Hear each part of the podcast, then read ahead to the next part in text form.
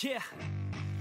Spit raps like a heart attack, fast fatal heart impacts, past painful scars. In fact, I blast tasteful bars and packs. I back up my actions, fact don't ask, grab reactions, jacked attack with every word, then act with class as they hear me snap. I got nothing to lose, cause I fought and felt the bruise. Now I'm not the one confused, call the shots and they produce. I ain't lost, I'm finally loose. Pick a new silver excuse. I need the views to boost me to a new abuse of being used. Everybody wants a piece now, y'all can rest in peace now. You're dead to me, so peace out. Remember, you're discreet now. Get ready for defeat now. I'm gonna make you bleed out. Listen on repeat now and weed out all the weak now. Get up and make a change. Don't remember yesterday. If you got something to say, speak your mind before your grave. Cause your life is yours to save. Ain't nobody gonna change. Everybody stays the same. So be different, make a name.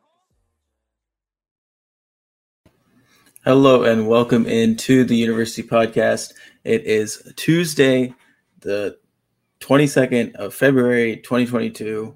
Um, literally TWO Tuesday. Um, and we're back. Um, obviously, we took a little hiatus during the season, but it's time to bring back the university because we have a lot of rookies to talk about. Um, if you know me, you know I love the NFL draft. So we're going to be talking about the draft up until then. And then after that, we're going to kind of switch into that college fantasy kind of devy stuff once again, um, get back onto that.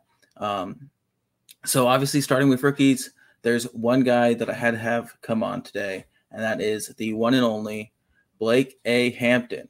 You can find him on Twitter at Blake A. Hampton. He is um, one of the members of the Undroppables. He goes back a long way. Um, he used to be here, like this podcast. He took a hiatus, and now he's back. Um, how are you doing today, Blake? I'm good, man. How about yourself? How are you doing? I'm doing great. I just I just have one question for you. Blake. What? Do you want to go to war, Balaki? No. Because we could go to war. No. I'm for real. I'm for real. Do you want to go to war, Bulake?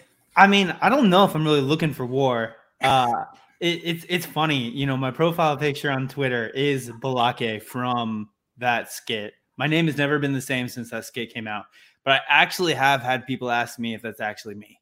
It on in Twitter DMs, I've had people reach out and ask if that is actually me in the profile picture. So I I think it makes sense. Eh, eh, it, I don't know My life has never that. been the same since that since that skit's been put out. My name's never been the same. Life's never been the same.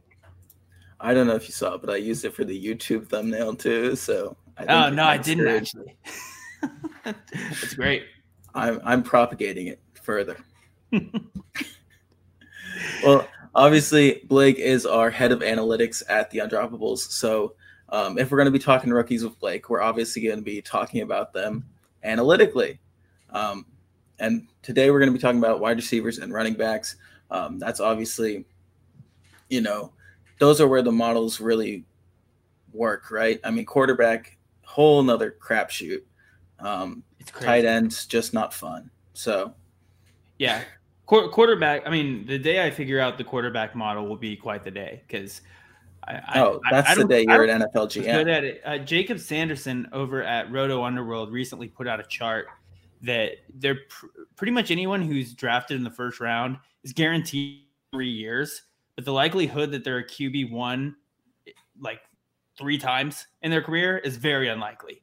So, I mean, quarterbacks are just a mess to try and figure out. Yeah, I mean, the day you figure out that model, I mean, Vikings calling you, Chiefs calling you. Like Right. once Mahomes is gone, they're going to need another guy. I mean, Exactly. so we'll we'll start with wide receivers. I mean, if there was like one position that feels like it's the most found out, it's wide receiver. Right. Um, so what goes into your process for evaluating a wide receiver? So I think some of the more modern stats that people are looking at are the yards per team pass attempt for wide receivers. I think that's kind of become in the analytics community a little more adopted is a really good way to view a wide receiver prospect. And for those that aren't um, familiar with it, it's exactly what it sounds like. Uh, how how many yards a player gets uh, in comparison to the total pass attempts of the team. So the higher their yards per team pass attempt is, the more uh, they are involved in the offense, the more that they are uh, hogging a large share of the team's offense, and that typically means that they are a good player. Um, but what I do is I actually break it down into three different components. Uh, I like looking and adjusting that number uh, for age. Uh, so I, will adjust a number, uh, their productivity based on the age that they're at when they produce those numbers. I will do it a conference adjusted. Uh, so that way you can look at it essentially from a conference average yards per team attempt. So you're taking their number divided by average of conference adjust or the conference yards per team attempt. And then I'm also looking at it based on team adjusted. Uh, so how they do comparatively to the rest of their team uh, when you're you're looking at the players. You know, we'll talk about Garrett Wilson a little bit, but when he's going up against a lot better talent in terms of who he's competing with for targets, you can make that sort of adjustment for uh, their yards per team attempts as well. So, what do you think about things like, you know, size and speed? Because obviously, we had this whole debate last season with Devonta Smith, like, mm-hmm. oh, he's 200 pounds soaking wet, he's never going to succeed, whatever. Um, do you find that that's true or that's false or what? Yeah, so it, it's kind of interesting because if you look at it purely from a does size have any correlation to success, or does speed have any correlation to success uh, for players? Uh, the answer really is no. They they they have a really low correlation between athletic measurables and success in the NFL. However, you can't discount that if you're looking for comps and you're looking for players who you know, it, what is the roadmap for this player to succeed? If there are very few players, you can't really necessarily feel confident in a someone with a certain size and uh, weight to succeed. That doesn't necessarily mean that that's going to be the case, but then they technically become an outlier because we do have a lot of wide receivers who have entered the NFL. Uh, they become an outlier at that point, and it's really hard to bet on outliers to succeed. So I wouldn't say that there's a hard and fast analytical, hey, uh, these sort of athletic measurables do relate to success, but it does make for good comps that you're not betting on a outlier at that point to succeed. Absolutely, that totally makes sense. Um, and now we can go ahead and jump straight into the actual guys themselves. And now that we know kind of what's going on behind the curtain, um, and you showed me your uh, what the model spit out basically today. Um, Treylon Burks, no, no surprise here. He was the top guy. Um, I mean, this is a guy who had a 41.76% weighted dominator last season, 3.52 receiving yards per team pass attempt. Just absolutely dominated Arkansas. What makes him so special? Yeah, man. So, I mean, as you said, there's a lot to love here. Um, when looking at it from the different breakdowns that I talked about, conference, age, and team adjusted. So he actually had a 1.09 uh, team average. So adjusting for the rest of his team. So 1.09 receiving yards per team pass attempt, team adjusted. Uh, that is a 96th percentile score compared to everyone who's entered the NFL draft at this point. That is very high. Uh, in terms of conference uh, adjusted, he has 0.71 uh, receiving yards per team pass attempt. That's an 89th percentile. Uh, for adjusting for age, 0.49 receiving yards per team pass attempt. That's a 93rd percentile. Right now, he is projected to go in the first round. Uh, some people consider him maybe one of the first ones off the board. I think he'll probably be closer to second or third, but I still think he'll be a first round pick. If you want to take those percentiles with a first round draft pick. His comparables are Amari Cooper, Jordan Matthews, Allen Robinson, Hakeem Nicks, and Sidney Rice. Uh, so that is a pretty good group of players to be considered in in terms of a prospect uh, coming into the NFL. I am attracted. Yeah. Um, for the PG version. Are, are you are, are are you as big of a fan on Trey Burks? Is he your number one right now? Oh, for sure. I mean, well, I shouldn't say oh for sure because Garrett Wilson pretty darn good. Right. So like yes, but eh, he's not in a tier by himself. I think it's fair to say he's, you know, the best wide receiver and it's prob possibly fair to say he's the 1.01 and a non super flex. Yeah. But I don't think it's fair to say it's like, like it's a runaway like some people want to say. Yeah. There's a lot of film people who seem to have some concern too. I don't I don't know. And I mean, I, I feel like you're doing gymnastics at this point if you don't have him at the 101. I could I, I, see some people having Drake London as well. And actually I like Drake London a lot. But in terms of kind of diving into all this, you know, un, uh, unless there's a uh, film breakdown that has some concern on him, I mean, I don't see how he's not the number one for people in terms of, for fantasy football perspective, definitely. Yeah, I mean, all I've really heard is like issues with press, uh, not lining up outside a lot, and I mean, I, that's fair. But we've seen guys like that that have that issue succeed immensely in recent years. Whether it be like Justin Jefferson, we were concerned because he only played in the slot, and now he's killing it outside. Yeah. Obviously, different types of receivers, but you know, production happens because players are good, yeah. usually. Right. Um, and then you just said you love Drake London. So we'll move over there because this guy was number two in the model you sent me today. Um, 30.89% weighted Dom, 2.17 receiving yards per team pass attempt last season. Obviously, uh, injured midway through the year, so not able to like put together a full season's worth of stats. But um, how do you break down Drake London?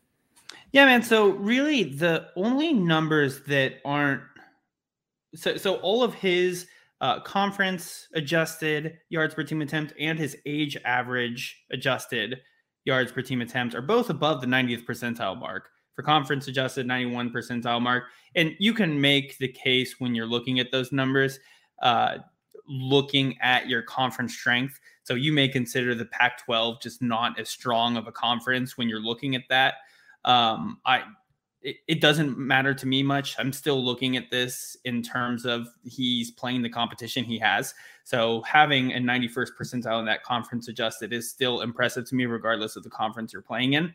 Um, and then also with the age adjusted, having a, a 0.51 yards per team attempt in the 94th percentile is a really good number. Uh, the number that is starting to kind of dip below that 90th percentile um, is his team adjusted yards per team attempt. And you can factor that into having some really, really pretty decent talented players over his career. Uh, recently seeing Amon-Ra St. Brown, you know, enter the NFL looking like a star off the bat. Um, but he had 0.52 yards per team pass attempt, uh, adjusted for team average uh, as well. And that's a 72nd percentile. So even factoring all that in, I mean, he looks on paper and numbers like a really good prospect. He's really good size. I know some people have some concern about his weight. I do think it'll be interesting to see what he weighs in at. Uh, you know, the the next time. I don't know. Is he? I doubt he weighs in at the combine. Right? He's still out for a while. Uh, yeah, I'm not totally sure on yeah. on Drake. So whenever we get his weight, is he's listed as 210. I think he could be anywhere between 210 and 218, 220, something like that. Um, but I saw someone posting earlier that there's really few comps for someone who's 6'5, 210. And honestly, I'm not too concerned at this point based on the numbers that I'm seeing. And I think he's going to be a really good receiver in the NFL. Absolutely. I do wonder are those receiving yards per team pass attempt numbers you mentioned, are those um, like adjusted for the missed games or what? Yeah, so I I do adjust for missed games in there as well. Uh, if a player is out for a majority of the season, I actually just toss the season. Um, there's still some. It's actually interesting because going back historically, there aren't a ton of prospects that we see who like have like a detrimental ACL tear like before they're coming into the NFL. And so it is tough for people like myself who are doing this very analytically to factor in those type of injuries. But as of now, if it's a majority of the season, I'm tossing the season. Uh, and then I do adjust based on that injury when it's uh, something a little more like how Drake London's was. On the wrong tab. Um, yeah, I mean, what's crazy is that this dude only played eight games I mean, the rest of the conference, most of those guys are playing 12, and he was right. still leading the Pac 12 in receptions and receiving yards at the end of the season. Yeah. Like, that's incredible. And I mean, he was doing it with, um, you know, Kedon Slovis at quarterback, which was a pretty much a failure at USC. So, right. really impressive numbers from Drake London. Yeah. Yeah. I I know there's some concern about the type of receiver that he is. Um, but as I said, I mean, I feel like the numbers speak for themselves. And I think at the end of the day, he's a good football player. Good football players will find their way on the field and demand targets. So um, I, I don't think you can ask much more at that point. Yeah, and I mean that that kind of thing sneaks in with me a little bit with the the mold of the wide receiver, these jump ball guys. Um, I mean, we talk about guys like N'Keal Harry, JJ Arcega Whiteside, who succeeded doing this in college but didn't succeed in the NFL. None of those guys that are usually mentioned in that conversation are six five. Right. like that's been the differentiator for me with London is like you're six five, maybe jumping over people is something that can you can do consistently even against NFL talent. So yeah, you just you just worry it becomes the whole Mike Williams deal where all they're having him do is just run straight down the field. They just throw him a jump ball and then he's just getting crushed by players. That that's the concern there when you're when you're looking at someone like that. But I think he's good enough, and if he goes to a good enough situation where they can really utilize his talent, it could be something really great. Yeah, and I mean Mike Williams put up some fantasy numbers, like oh yeah, whether it be this it, season or it, it took a new offensive coordinator and took a new coach to say, hey, don't just run down the field and we'll just lob you the ball every once in a while. Who's actually running a had a somewhat decent route tree. I mean, even before last season, he had a thousand yard receiving season yeah. and a 10 touchdown season. He just couldn't combine the two into no like amazing production. It, no one who rostered yeah. Mike Williams felt this is great. Hey, I felt it was great. um, moving on to our next wide receiver, we got Garrett Wilson uh, coming out of Ohio State. He's six foot 192 as per the uh, Buckeye website.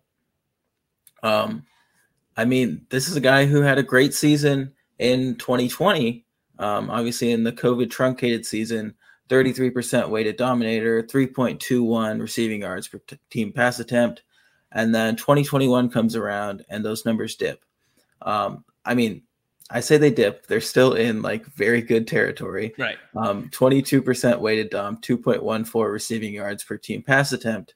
Uh, how do you break down a kind of a dip like that? Yeah, so the majority of what I'm looking at, uh, so I do have some variables that I'm looking at that is that are like their last season, how they produce on their last season. Most of the stuff I like to look at is the average across their entire career.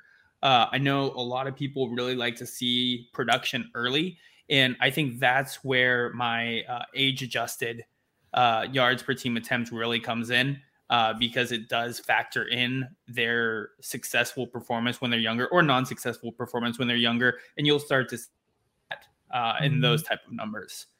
Um, for Garrett Wilson, so I think it's a little unfair because I think there are some really good wide receiver prospects and analytically in this draft. So all of his numbers in terms of conference adjusted, team adjusted, and age adjusted are all above the 65% mark. But in my head, I'm looking at all these other players and I'm like, eh, that doesn't seem very good.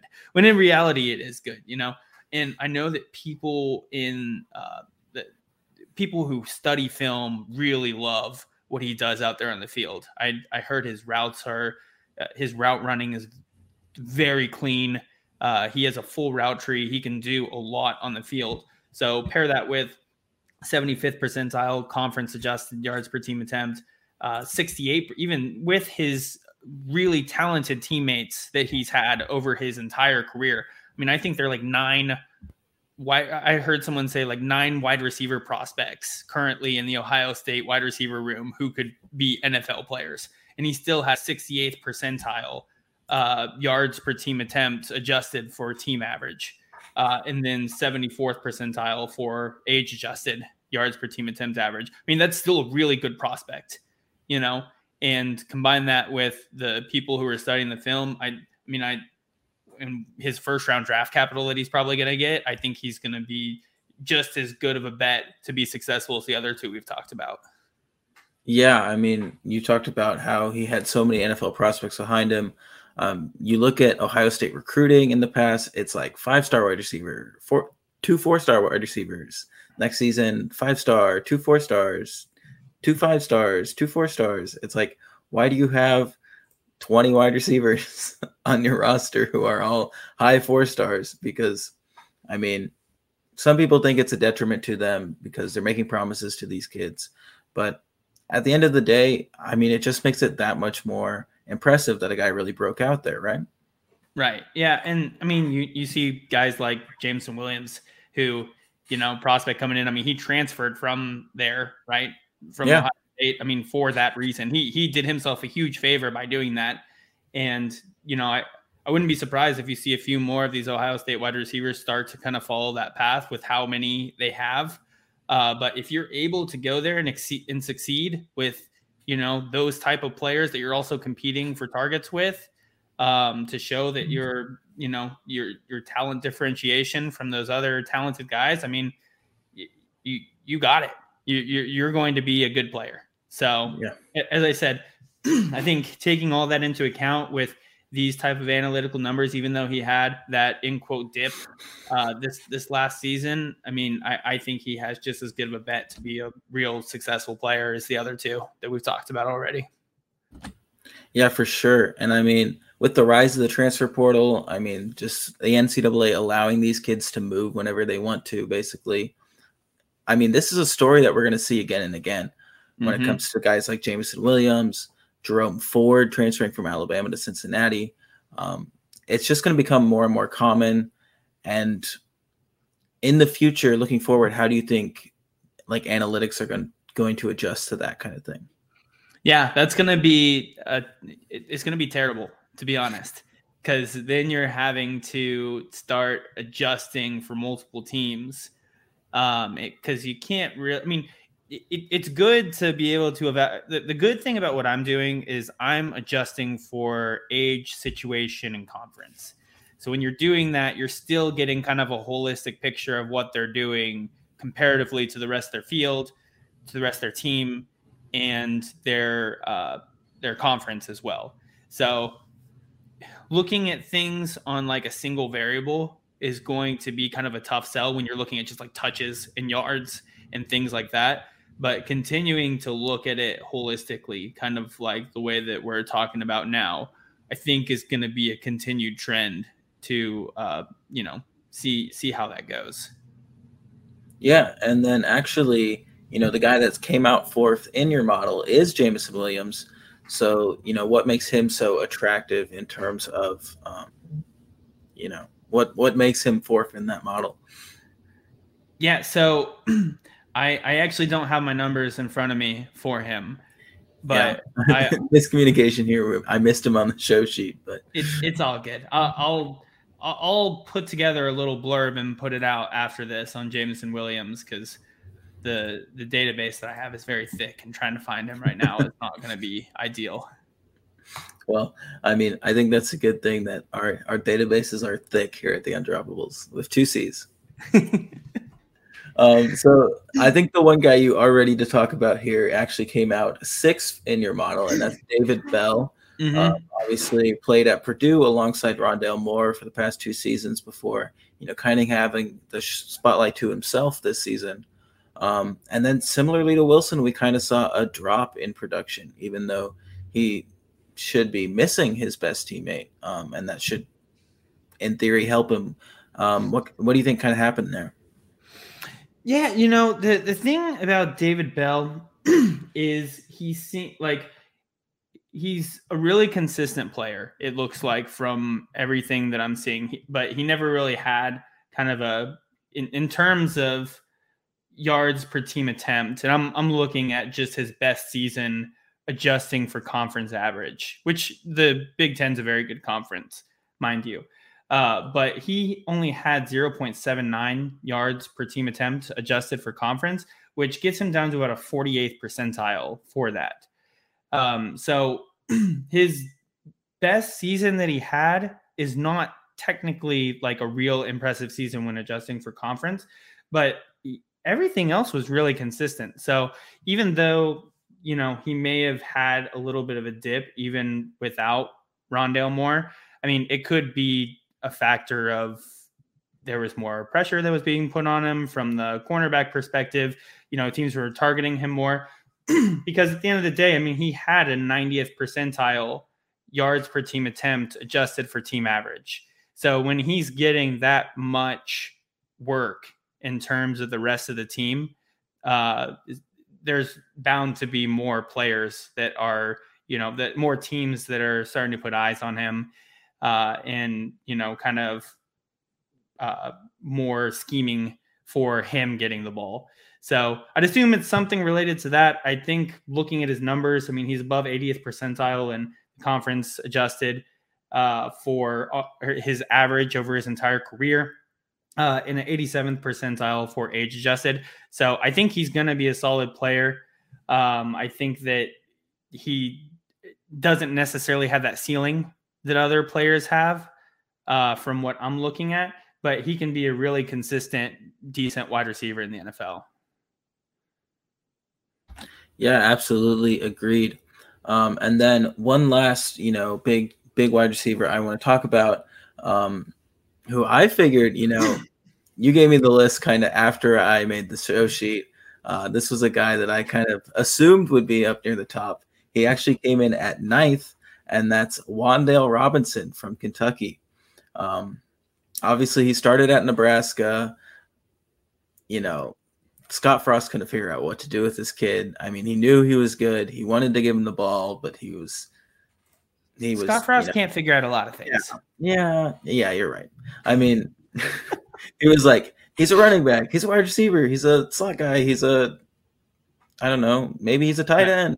Yeah. But um, yeah, he transferred to Kentucky. Uh, Stoops just threw him out there at wide receiver and let him play, and the dude balled out. Um, how do you break down Wan'Dale Robinson? So, one of the things about the model that I sent you, uh, so I do include a uh, mock draft score in there as well. So that's kind of bumping him down a little bit in there because analytically, he actually has a really good profile. Um, I mean, his conference average, team average, age average, all above 85 percentile. Um, so, I mean, he has a really good profile. the big concern uh, that a lot of people are talking about is his size.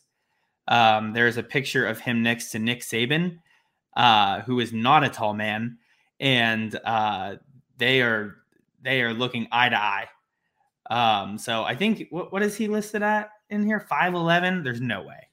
Yeah, he, he's going to be five eight, five nine, and I, I may get some heat because I I love Tutu Atwell.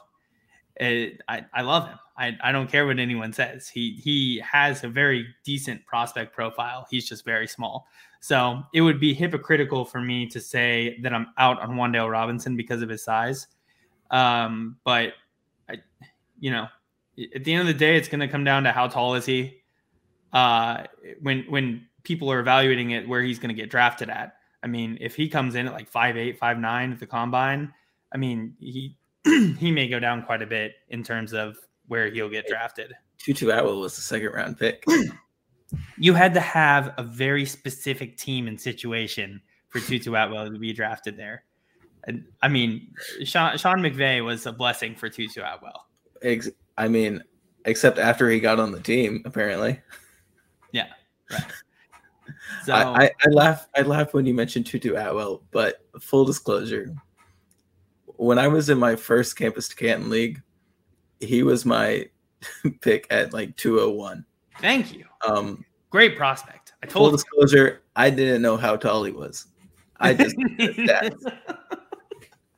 they didn't list it anywhere. You couldn't find it. You just thought, hey man, this guy looks great. Dang, PFF likes this guy. He's got a lot of receiving yards. He he, he would be, be such an elite prospect if he was like three inches taller. or five. Yeah. Yeah.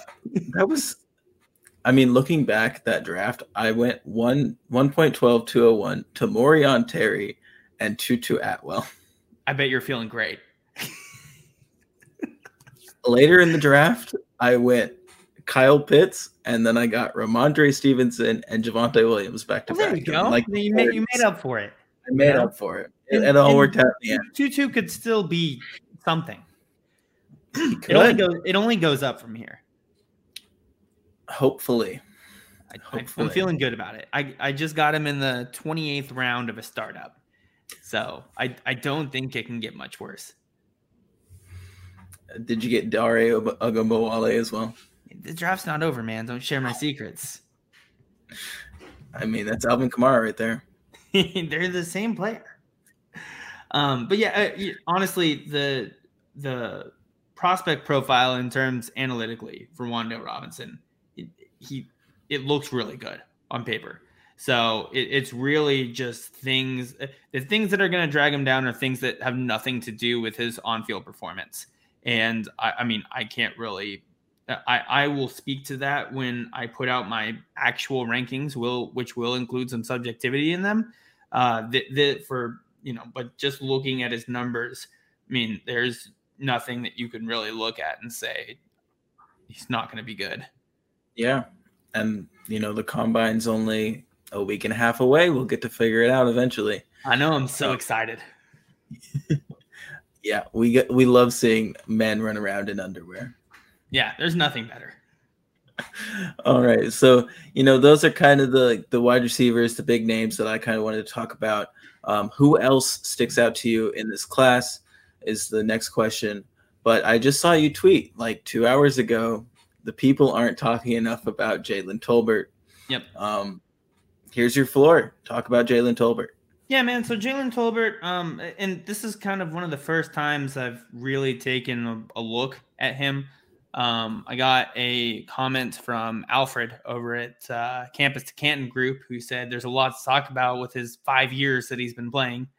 Um, and you know, I so looking at how long a player has played in college is kind of a tricky one for me because I think there are a lot of, re- especially right now, I feel like a lot of players may have stayed an extra year for COVID. Uh, he specifically had an ACL tear very early into his collegiate career. But the thing is, he had, even adjusting for age, uh, you know, in his performance based on a younger age, he still had a very, very strong profile at a young age. It's not like he just last year, he just exploded. He's been very good throughout his college career um, even having played five years. So um, he's above 90th percentile in all of the age adjusted, team adjusted, and conference adjusted yards per team attempt. Uh, 6'3, 215 pounds. If he gets that day three draft capital that people are potentially talking about him getting, um, I, I mean, what, what is he going in mock drafts right now? Like mid to late second, end of third people are saying that this draft you don't want a late second, early third because it'll die out quick in terms of talent. But I think he has a pretty good probability of being a decent player in the NFL. That's that's interesting that you said his like age adjusted numbers are good because you know what I'm looking at. His second season, he went five for sixty and no touchdowns. That's let me see here. We'll we'll, we'll get back to that. I'll I'll take a look at that number and get back to you on that because the the numbers that I have in front in terms of age adjusted, maybe that season was just thrown out, but I will certainly let you know.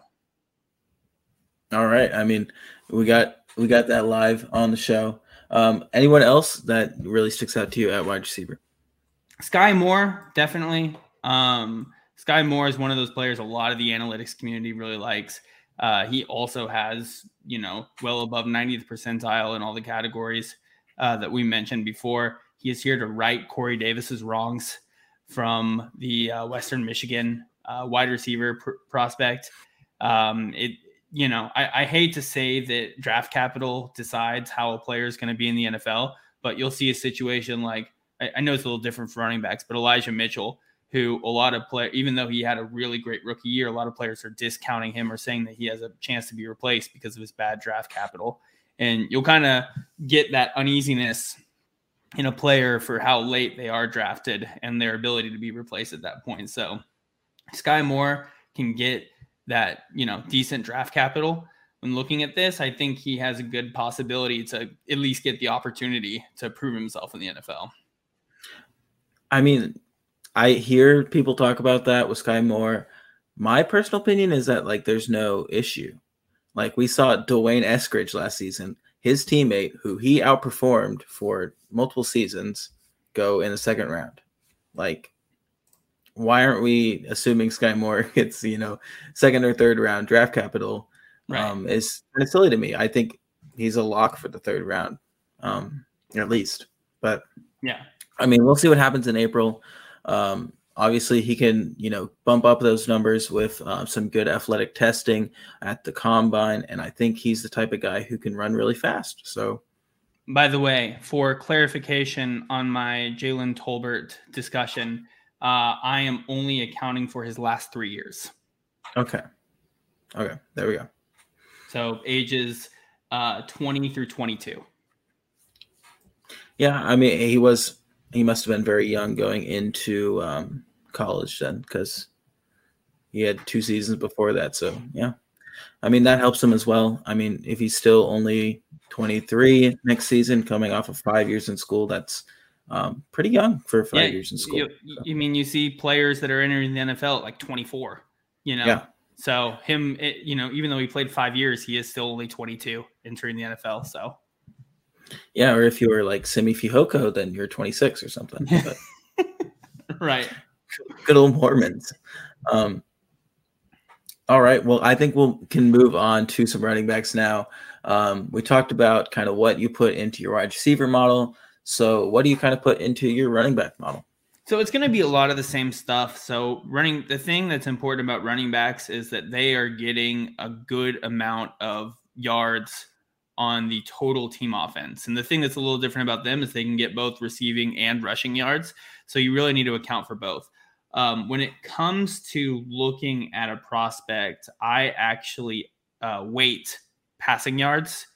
Uh, so I pretty much have the weight of passing yards at like 1.5 uh, compared to rushing yards at one, at just a solid one. So when I'm talking about weighted yards per team attempt, that's what I'm doing. I'm waiting, I'm putting more emphasis on the passing yards that they're receiving uh, rather than the just straight rushing yards and keeping that as a even yards for one another. So I'm, I'm looking at weighted yards per team attempt total. Uh, I'm looking at uh, weighting it for their team as well. So adjusting it for team total. And then I'm also looking at it uh, at experience, so their age as well. So kind of a similar thing. I don't take conference into as much of account when I'm looking at running backs.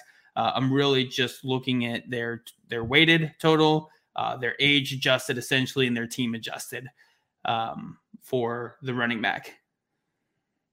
All right, let's say you had, you know, no spreadsheets, nothing ready. You had a calculator though, um, and you have like a minute to evaluate a running back stats. What what are you going to look at really quickly?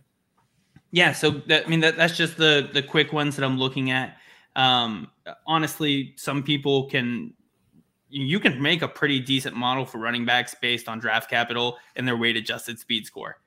Um, I mean, honestly, the, the the thing that's funny about running backs is there's such a thin line between who's going to be good and who's not. Li- Like you'll you'll see all the time in the NFL, the starter's going to go down, and then you immediately go and pick up the backup running back off of waivers, and they end up being a league winner because that running back is still good. You know, like the the difference between the guy who's drafted in like the second round and guys who will never get a shot in the NFL is actually very thin in terms of their talent margin. Um, and we we talk about this a lot that running back doesn't matter um, because at the end of the day, the differential between who is your backup and how they're going to perform really at the end of the, for the most part isn't going to be too different. So uh, looking at draft capital, looking at weight adjusted speed score, and then looking at the players who are getting the market share of their team's attempts and looking at that by how old they are and how successful they are at a younger age uh, is going to be the best way for you to do this. Yeah, absolutely. Um, and you talked about weight adjusted speed score. Um, how much does size matter at running back? So size matters to a certain extent, right? It depends. What what do you want your running back to do? I mean, are you looking for your running back to be a three down back, which isn't really a thing in the NFL anymore? Um, I mean, uh, at the end of the day, I mean, you're seeing guys who are 195 pounds being able to, you know, carry a decent amount of workload because they have a decent BMI. You know, I, I think there's a lot that goes into size.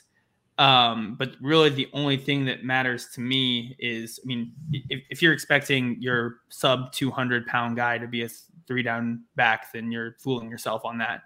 Um, but if, if you're looking for a guy under 200 pounds, you want them to be a pass catcher. If they're going to be above that and a potential workhorse, you want them to have a good weight adjusted speed score. That's, I mean, that that's the deepest that I'm going to go into that is, you know, obviously I'd love my all my running backs to be 220 pounds, run a 90th percentile weight adjusted speed score, and be able to catch all the passes in the world. But you know, it different running backs have different skill sets. Well, there can only be one Rhamondre Stevenson, so Right. Yeah. pretty No- much no- who you just described. you- except he's 240 pounds. yeah, but he's really fast for his 240 pounds. He really is. Um, so um, looking at your model, you actually, I mean, well, you don't have a hot take, but the model has a hot take. Yes. Um, the model spit out Rachaad White, Arizona State running back, as number one ahead of Breece Hall. Um, you know, what made the model do that? I guess. I, I, I actually disagree with this. Uh, the, the the model it, it needs a stern talking to about this because Breece Hall is far and away the running back one in this class, and it's not even a little bit close. But Rachaad White did have some really impressive numbers. His his involvement in the passing game was insane over at Arizona State. I mean, he had 2.8 weighted yards per team pass attempt in his final year there, which is it, it is the bar for the percentile. It is at the 99th percentile for that score. Um, for his team adjusted yards per team attempt, he's at the 94th percentile. Experience adjusted yards per team attempt, he's at the 93rd percentile. Um, he's he in terms of his numbers. I know there's some concerns about him being a JUCO transfer, uh, him being older, uh, 23 years old. You know, I, I think people have been really scouring the internet to try and find his age. I think we have it nailed down at 23 years old. Um, he, in terms of his numbers, he looks like he could right the wrongs of all Arizona State running backs in the past of Eno Benjamin and Kalen Ballage that we are all scared of um, over the last few years. So I, I think he is. Um, I, I do think he's going to be a really good player in the NFL. Should he be able to get that higher draft capital? Uh, but I mean, regardless of the draft capital, I think he has the potential to be a good player. And he came in at the Senior Bowl closer to like at six foot, 215, 210, something like that, which is way better than what his college Yeah. listing was. I was Six terrified. six foot half an inch and two ten. Right. Yeah. I, I mean, and I think his college profile had him at like 6'3, 205 or something. Yeah. So Yeah. I'm, I'm much happier with his uh, measurables from the Senior Bowl. Yeah. I mean, I I definitely agree with everything you said. I mean, Rachaad White is a guy who like jumps off the page for me, um, whether it be you know looking at stats, looking at film. Um, I haven't totally graded everyone yet, but Breece Hall came out as about like ninety percent, and Rachaad White eighty six percent, which is second for now.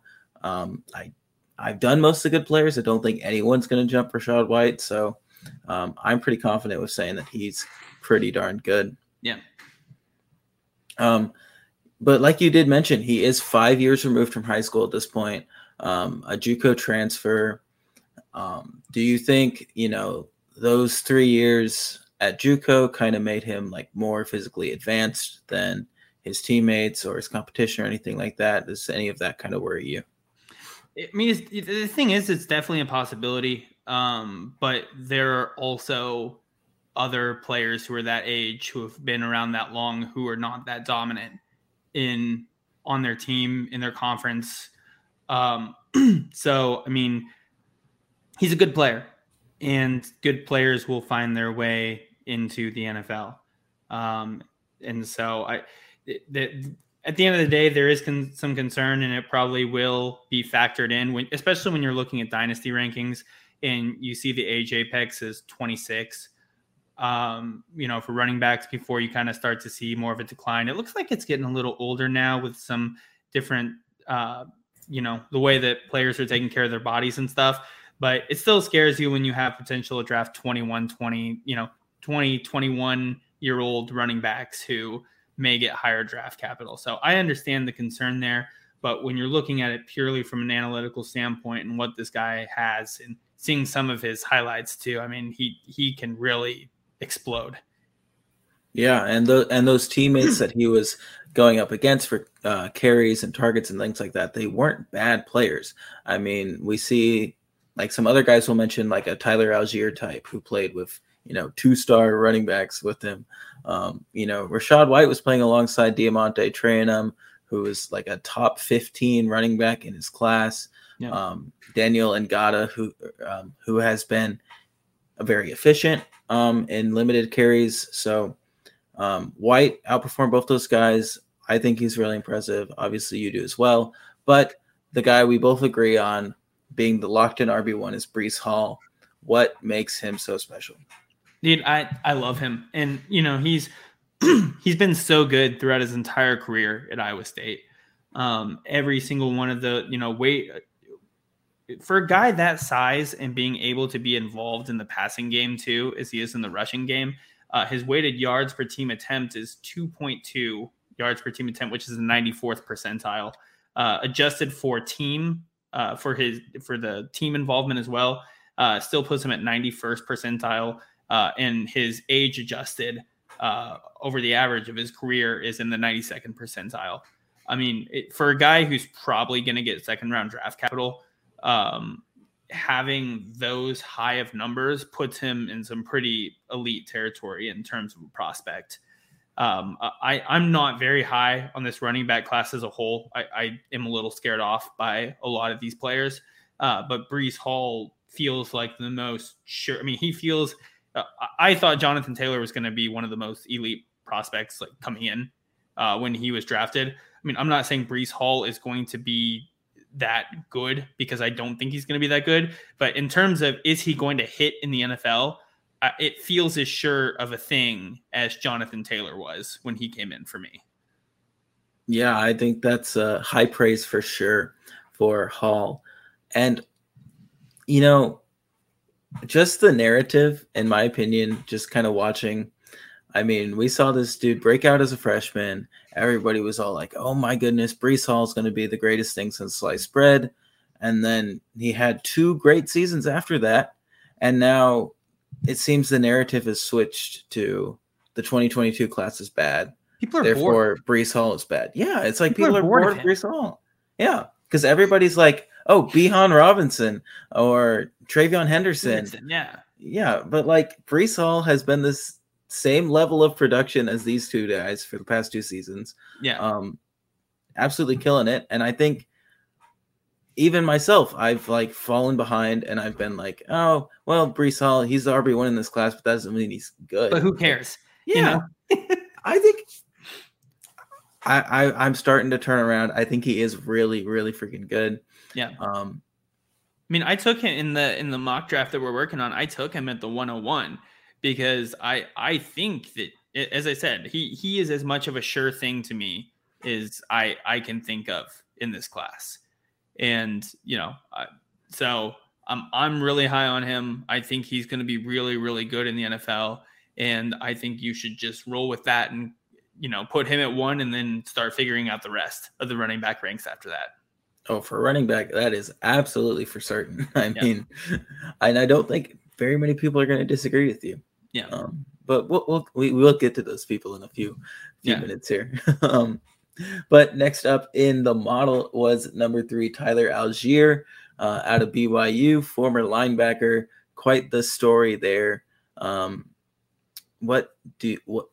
I think there's a lot to like analytically. I mean, um, he outperformed his teammates. He has the size you want. He's 5'11, 220, um, at least in theory.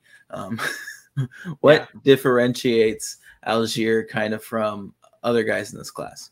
Yeah, so I actually threw you a little bit of a curveball on this because I made a typo in the rankings that I sent you. And he is not nearly as high in the uh, the actual rankings here. So his last season and ended up pretty good. So he had two yards per team pass attempt when you're when waiting for passing yards as well, and that puts him at a 62nd percentile. So his last season was really good, and but when you're looking at the other stats, and most of these are weighted for average throughout his career, so he's at a little bit of a disadvantage for you know changing positions and some other things going on. But he, for uh, his entire playing career, has him at 1.1 weighted yards per team pass attempt, which is 26th percentile. Uh, negative 0.2 team adjusted, uh, which if you're in the negatives, it's not a great thing. That means that your teammates are outperforming you on a per carry basis. Uh, this is actually one of the things Noah Hills, Noah More Parties really likes to look at is how a player does comparatively to uh, their teammates. He does a yards per carry plus uh, that looks at the difference between what a player's yards per carry is compared to uh, what their teammates' yards per carry are. So you can take a look at efficiency that way. Um, but him being at a negative 0.2 team adjusted puts him in the 12th percentile. And then experience adjusted uh, puts him at uh, the 12th percentile as well. So um, there's definitely some concerns on Tyler Allgeier. I know some people really like him. He's he's big. He's probably going to be fast. He can catch the ball. He'll probably be, well, I, I don't know at this point. I mean, he'll probably be a third round pick, um, maybe a little bit later, the fourth round, something around there. Um, so I think he's going to be a situation where if he gets a chance, he'll probably look good on the field because he's big and fast. And sometimes that's all you need to be good in the NFL. But his analytical profile in terms of the average throughout his career isn't what you're you'd want to look at. If you're looking at purely last year stats, it does look very good. And so maybe it's one of those deals where he's learning to play the position a little more and that'll just continue to grow. But looking at his uh, career in college, it's a little concerning. That's that's definitely interesting because you mentioned Noah and his work. And I mean, I've been, you know, addicted to reading these things yeah. that he puts out. Um, and going back to Allgeier's, he mentions that he was a full two yards per carry, uh, better than his teammates in yards per carry plus, uh, which would be 92nd percentile. All right. Um, in yards per carry plus. So, I mean, obviously, lots of different numbers we're looking at. Um, some some of them like Tyler Allgeier, some of them don't. So, yeah. um, that's the ambiguity of scouting in general. I mean, right. we're always going to have differing opinions. We're always going to have uh, numbers that are sometimes different, sometimes the same, um, and that's you know what makes this whole process so fun. Yeah, exactly. Um, oh, I lost my show sheet. I accidentally clicked too high. Oh goodness! Now we're all out of whack. Okay. No, I still clicked on the wrong thing. Where did it go? Okay. Technical difficulties, stand by. Everything is breaking. um, I did mention that we were going to talk about, you know, the some some of these people who don't want to put Breece Hall at RB one, um, and you know, most like probably ninety percent of the people I've seen who don't have Breece Hall at RB one have Isaiah Spiller at RB one. Um, but analytically, I've seen some things that are really scary. Um, what would you uh, kind of say about Spiller?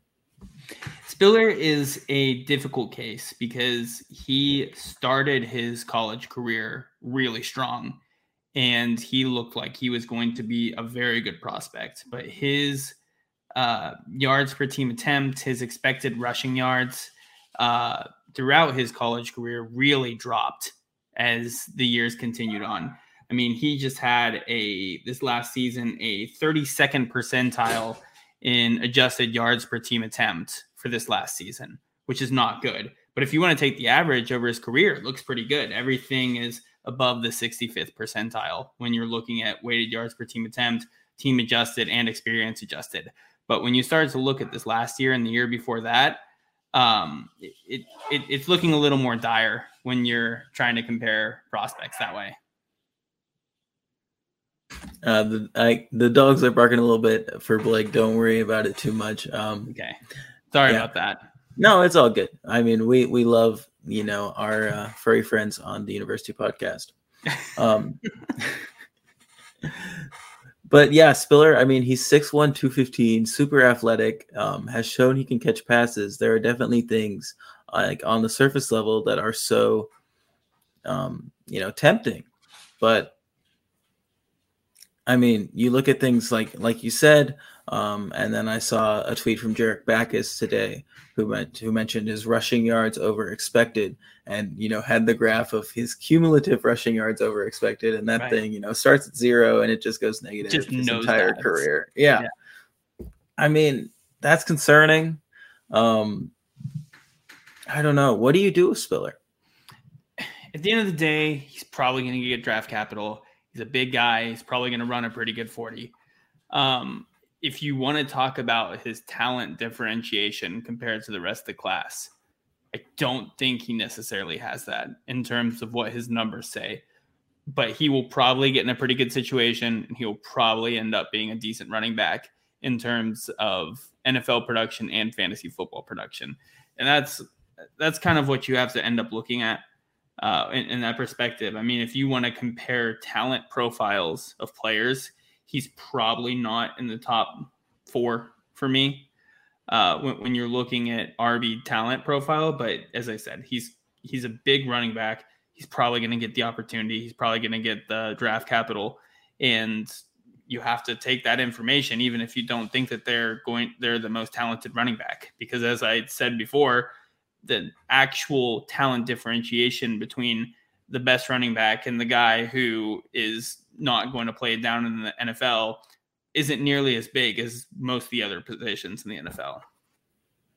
But but would it be worrying that like if Spiller were to miss time or to just have another guy working with him, that he could outshine because he is slightly more ta- that this other guy could outshine Spiller because he is not as talented? Yeah, I mean it, it, that, that's the concern, right? I mean the the concern is that he doesn't take on a full workload. Hold on, my dogs are going crazy. Um, the the the concern is that he doesn't get the full workload, right? He's a big running back, 6'1, 215 is what we have listed here uh, for him. And you'd hope that when you're drafting Isaiah Spiller, probably where you're going to draft him, he's going to be a potential three down running back. But is he talented enough to warrant that type of workload? I don't necessarily think so. So I think he'll probably end up being a, in a committee um, that, and you don't want that when if you're talking non superflex leagues, you're probably going to draft him as a top five, six pick, most yeah. likely in leagues. And I, I think I'm going to be staying away uh, for the most part when it comes to that. Yeah, I I absolutely agree with you. I mean, there's a place for shots on players, and I mean, I don't think taking the shot on Spiller where he is right now is worth it. So, yeah, um, absolutely agree. Uh, moving on, we talked about running back size uh, um, in the past, and you said, you know, these smaller guys, you want them to catch passes. So here's a smaller guy who catches passes straight out of Notre Dame, uh, Kyren Williams. He's listed at 5'9, 199. Um, you know, 199 might be a little bit gratuitous from Notre Dame. so um, obviously we'll see in March. Yeah. Um, but do you think Williams can be a true three down back? A true three down back? No. No. What about what about like a a, a third down back disguised as a three my, down back? My, my my best my best comp for him is uh, James White, and I think he's going to get better draft capital than James White got when when he came into the NFL. Um, I, I if he, honestly, I think it's going to be a bit more situational based. If if a team can really focus in on him being the third down guy, getting the passing, like a, getting a good amount of passing work, getting a good target, because he is a really good pass catcher. I mean, he had 2.1 weighted yards per team attempt uh, over his career. That puts him in an 89th percentile. And that's not because of his rushing yards. You know, I mean, he was a good rusher, but he's also a very good pass catcher as well. Um, and so I think if he gets in the right situation, he's going to be a really good fantasy asset. I don't think I would look at this and think, man, he has the potential to be a three down back uh, in in the NFL because I, I, don't think that's realistic um, at, at, his size. Uh, but I think what his role in the NFL is going to be very uh, palatable for fantasy football. So what separates um, Kyren Williams from a guy like Austin Ekeler? You know, it's a great question. Uh, when, you're looking at that, I mean, what is Austin Ekeler's BMI? I mean, he's a pretty. He's listed as 5'10", 200. Okay, let me look up BMI real fast. I want to say that's like 28 and a half. Yeah, I mean, he's only a 34th percentile BMI. I mean, uh, but this is kind of what we talked about before, right? We talk about the size and the speed when it's not necessarily that you have to use it verbatim, but when you start to stray away from what is actual data, so we don't have a lot of players like Austin Ekeler who have done this in the NFL, right? He's yeah. considered an outlier. And Absolutely. I don't necessarily want to bet on outliers. So at the end of the day, there could be nothing. When, when your mm-hmm. question, what's the difference between the two? The nothing. But at that point, outlier for him to be a three down running back. And I'm, I'm not betting on that. But as I said, I think he's going to be a good player. I think he does have a rushing skill set, but I do think he's very good, very competent in the passing game, and he could be a very good NFL asset and fantasy football asset because of it. Yeah, I mean, when you look up outlier at running back, I mean, Austin Ekeler might as well be the picture. This right. is a guy who's undrafted, didn't get invited to the combine, um, smaller back, and has been absolutely incredibly successful. So I think everything you say is correct. Um, and so we'll go ahead and move on to Kenneth Walker uh, out of Michigan State. He's listed at 5'10, 210. Um, very solid numbers there and he's been a favorite of many after you know a breakout season following his transfer from Wake Forest up to Michigan State. Um, you know, but at least what you sent me, he's sixth. Um, you know, what kind of knocks him down there for you and for your model? Yeah, so it's kind of the average throughout his career of weighted yards per team attempt, and really those passing yards or his lack of passing yards weighs him down there. It puts him in the 42nd percentile uh, for weighted yards per team attempt. Um, I, I, think in terms of a like pure rusher, I think he's probably one of the best in the class. But you do have to have a little bit of concern about his uh, receiving work that he had, whether that's because that just wasn't part of the scheme or it wasn't, uh, you know, just a part of his skill set. I, I don't think we'll know at this point. But when you look at all the other prospects you know they they or at least those towards the top they did have good pass catching productivity. You can project them to have a decent pass catching share in the NFL because of their productivity. When you're looking at Kenneth Walker I, I don't know what to do with it you know? I'm, people are going back and looking at his high school highlights and showing what kind of hands he has in high school. I don't want to do that. I don't want to go back and look at high school numbers for it. He didn't catch passes in college. I can't extrapolate that out to say he's going to get past uh, like receiving work in the NFL. So I don't really know what to do with that at this point. So that's that's kind of where I'm at with it. Yeah, he had 19 receptions over three years of college. Right. Um, I mean, just like the the the dumb number to throw out is you need 20 receptions in a single season. Yeah. Um, so definitely concerning.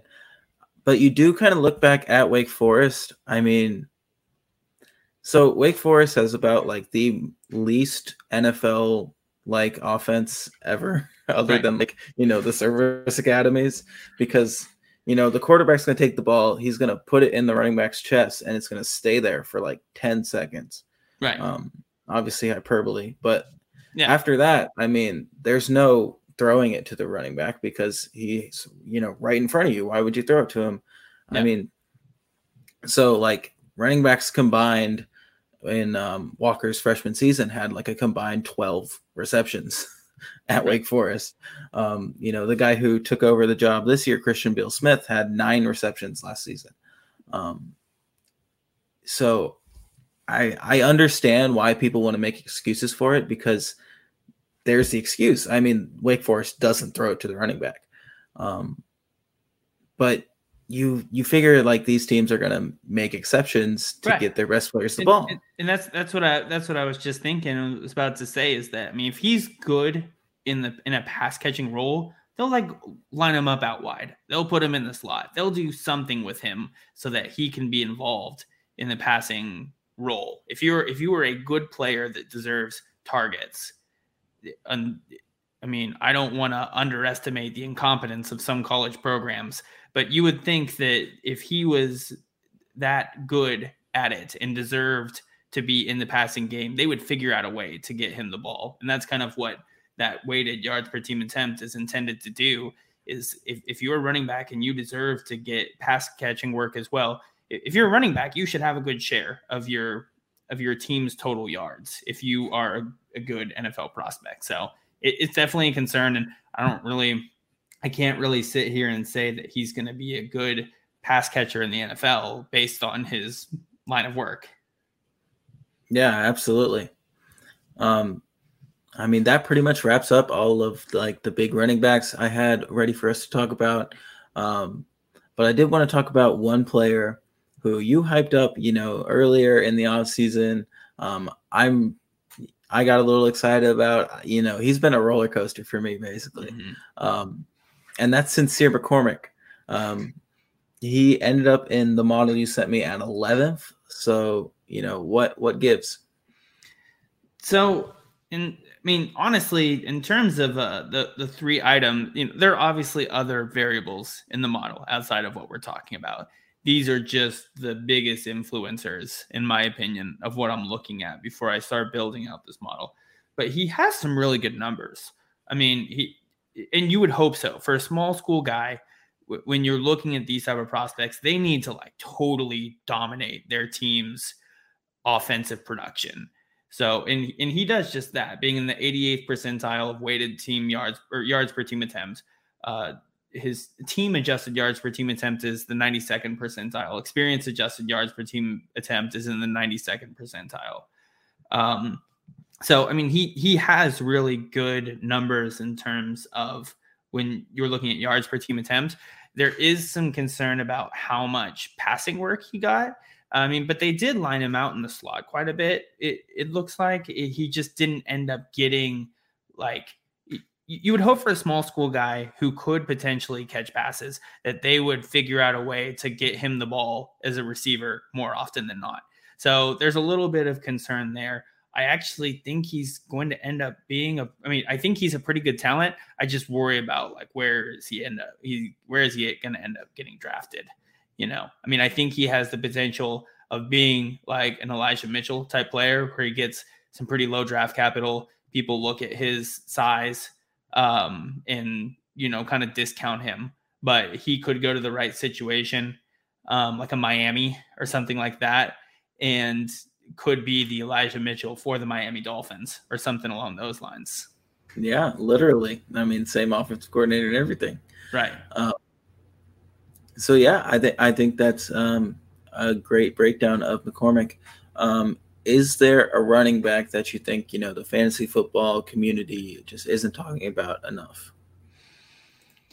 You know the running backs they're they're kind of tough this year because I think there's some there's a decent player at the top. I, I think Rachaad White is my obviously my main pick. I, I think that people are going to end up being too low on him. Uh, you've already seen him start to rise up draft boards. The mock draft uh, website that I'm looking at has already raised him about 20 picks since the Senior Bowl.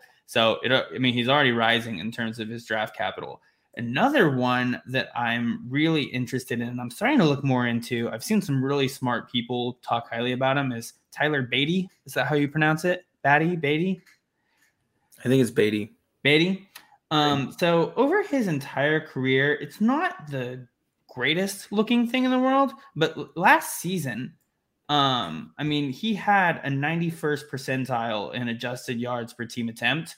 And then he also had a 91st percentile in experience adjusted yards per team attempt. So even though he was later into his career, when you're still adjusting that for his age, it is a really successful season. Uh, I know some people, I, I, don't know where he's going to end up in the draft, but uh, the only person that has a higher adjusted yards per team attempt in their last season was Rachaad White.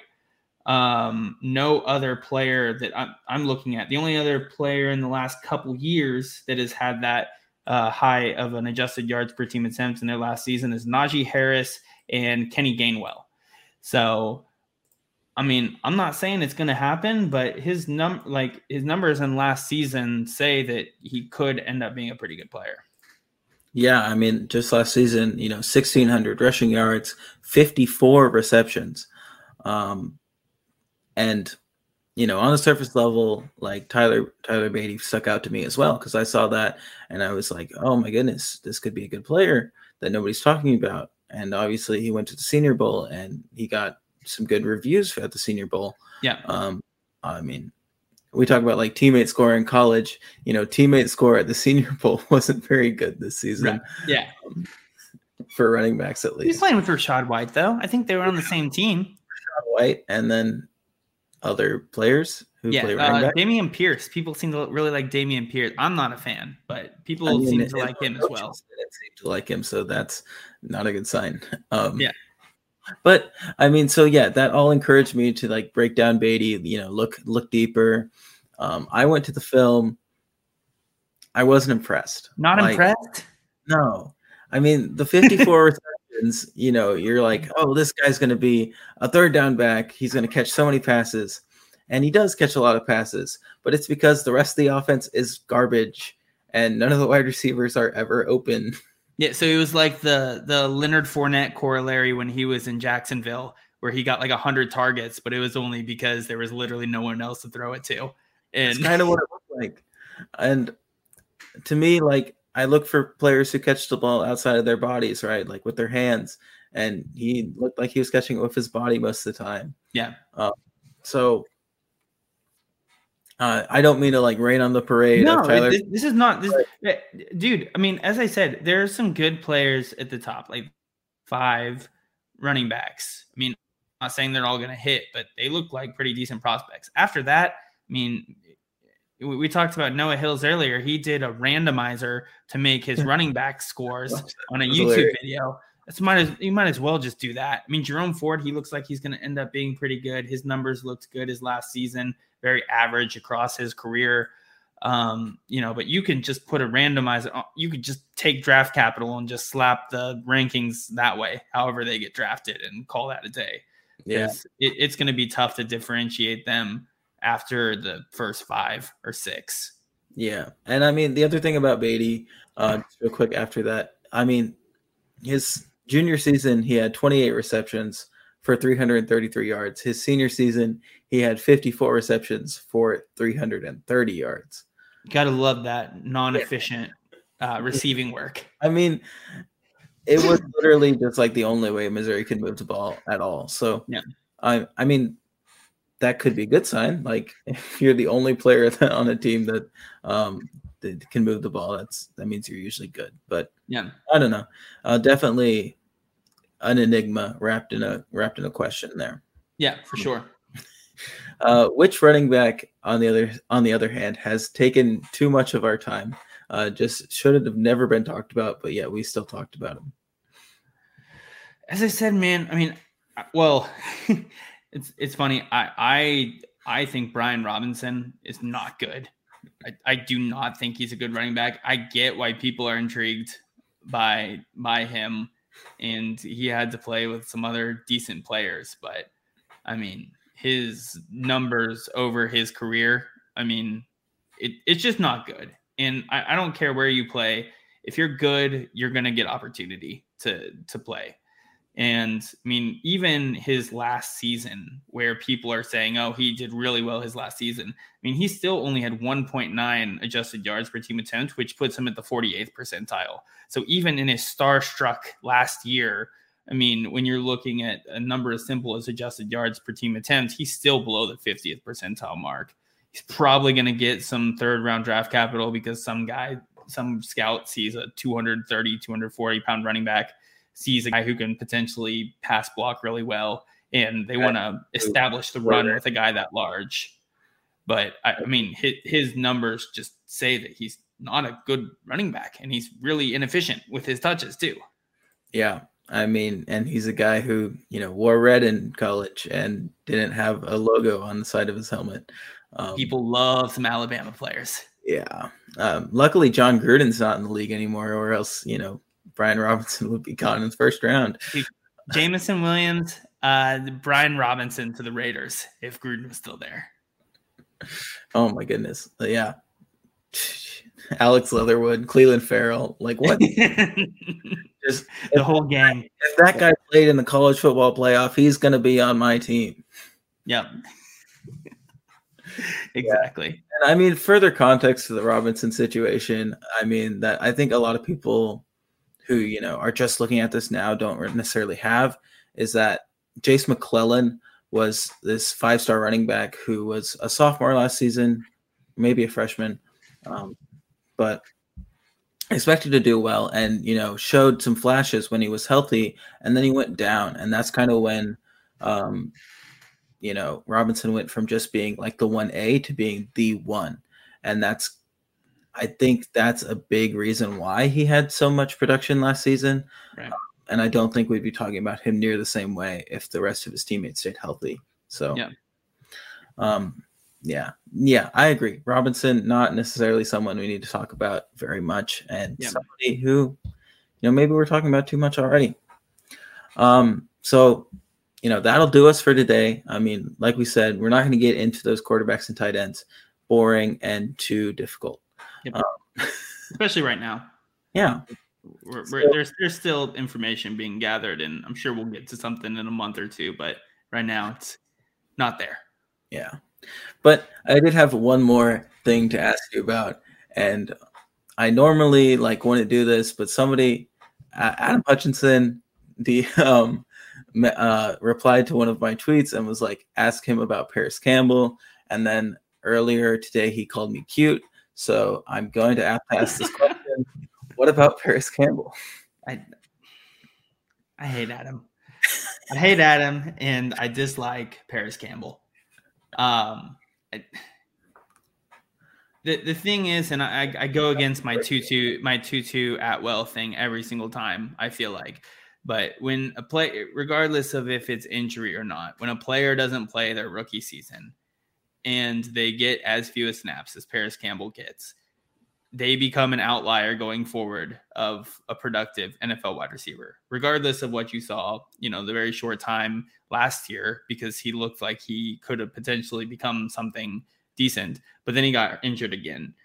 And you, as I said, regardless of situation, what happens, why, there's not very good historical information for players producing thereafter. And Adam loves Parris Campbell and texts me about it like weekly except earlier this year when he said, "I think Parris Campbell is dead." So, I, I think that we're we're all everyone's getting close to the realization. I think I saw him going like the twenty first, twenty second round of a startup. So I think we're finally getting close to where his value is. Um, I am I am I'm just not a big fan. Parris Campbell.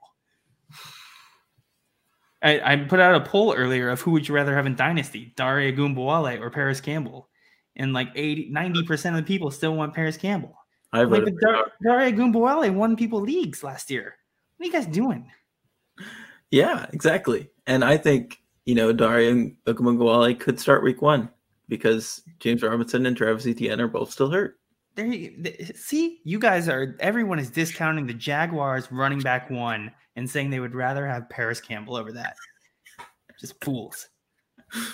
Um, I saw in the chat of the stream that Michael Duncan said, live react to the USFL draft or you're a coward. I didn't So- even know. was go- I didn't even know it was going on tonight. So really quickly, I opened this up. Um, kind of like the XFL draft, if you remember. Yeah, Uh, of course. it's- the, the rounds are by position. So the first round was quarterbacks only.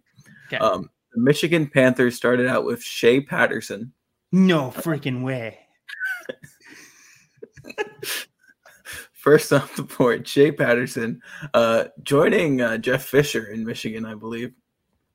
Um, You know it's going to be a good league when he's the 101.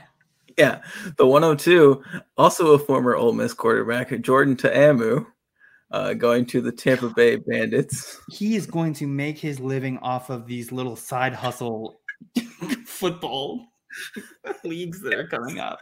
Oh goodness. Uh, too bad Philip Walker couldn't join him again. Oh man. Um, the Philadelphia Stars, which Michael Nixon just said, "Phil- "Go Philadelphia Stars." Um, in the first round of the draft, they drafted a guy. I bet Michael Duncan has no clue who he is. His name is Bryan Scott from Occidental College. That is totally a made up person. Bryan Scott from Occidental College. That is like a creative player The in, Fox, the in Fox Sports NCAA 14 or whatever year. That, the Fox Sports page says Byron Bryan Scott is the Aaron Rodgers of Division Three football.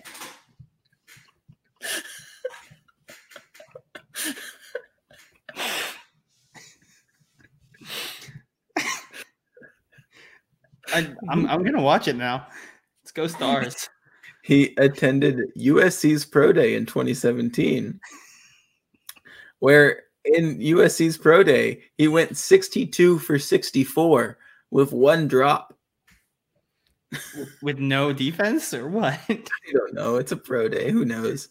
But he, he played in the Canadian Football League for the BC Lions uh, for the past two or three years. Um, he's 26, so here we go. Okay. Uh, a centerpiece for the Philadelphia Stars to build around. Good, yeah, good, good for Um, them. They're, they're looking good already with the Aaron Rodgers. the D3 football. yeah. Ooh, here we go. the New Jersey Generals at number four picked Ben Holmes, a 5'10, 200 pound quarterback from Tarleton State, who initially started at wide receiver in high school and junior college before switching to quarterback at Tarleton State University. Dude, they they had they had much more talent in the XFL. Like, yeah, this isn't good. It- like just hearing these names, that's not great. Clayton Thorson went number five to the I don't know who that is. He was a fifth round pick by the Eagles in 2019. Man, Philadelphia is just running this league. he played for uh, Northwestern in college. Oh, Oh, I do know who that is now. Now that you would say Northwestern, I, I always know those Riley Northwestern quarterbacks who always randomly get a shot and never do anything. and then our sixth round, our six, number six pick was Alex McGough, McGough, Florida International, seventh round pick of the Seahawks in 2018. Okay. And then seven and eighth, we go back to back Kyles. Uh, the Pittsburgh Maulers took Kyle Lauletta. Ooh, who, uh, the Spiders. Yeah, former Richmond Spiders. Backup.